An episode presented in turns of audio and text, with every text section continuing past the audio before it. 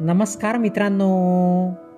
मित्रांनो मी मंगेश कुमार अंबिलवादे तुम्हा सर्वांचं वाचनकट्ट्यामध्ये मनपूर्वक हार्दिक स्वागत करतो. मित्रांनो आज आपण गोष्ट क्रमांक पाचशे सत्तर ऐकणार आहोत.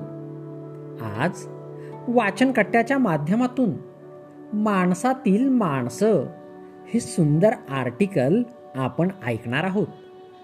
चला तर मग सुरुवात करूया.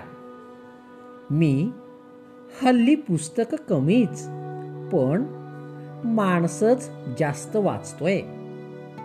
पुस्तकं फार महाग झालीत. माणसं सहज सगळीकडे उपलब्ध आहेत.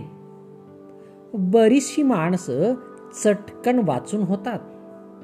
कधी कधी मात्र खूप वेळ लागतो काही माणसं समजायला. काही माणसं तर आयुष्यभर कळतच नाहीत.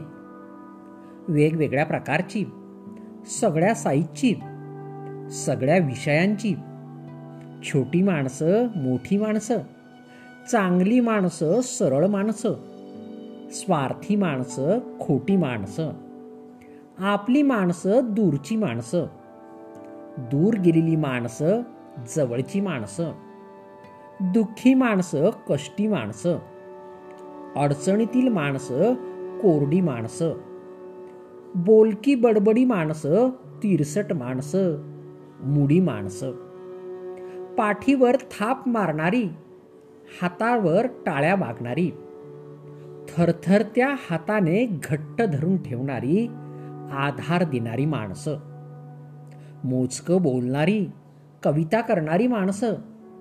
कादंबरीभर व्यथा मांडणारी माणसं.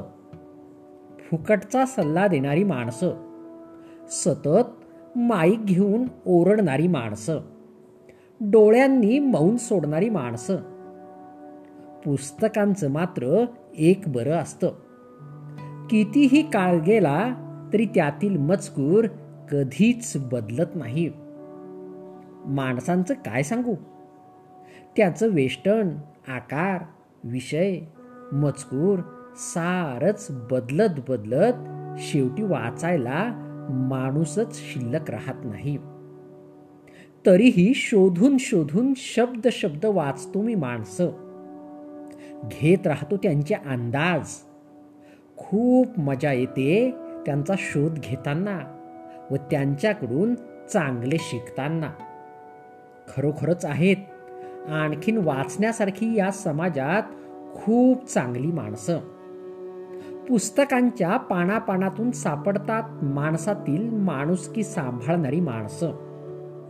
माणसातील माणसं वाचण्याचा छंद जोपासून वेचत राहणार मी माणसातील चांगली माणसं. मित्रांनो हे आर्टिकल या ठिकाणी संपलं. तुम्हाला आर्टिकल आवडला असेल तर तुमच्या परिचितांपर्यंत नक्कीच पोचवा. चला तर मग उद्या पुन्हा भेटूया तुमच्या आवडत्या वाचन कट्ट्यात तोपर्यंत बाय बाय.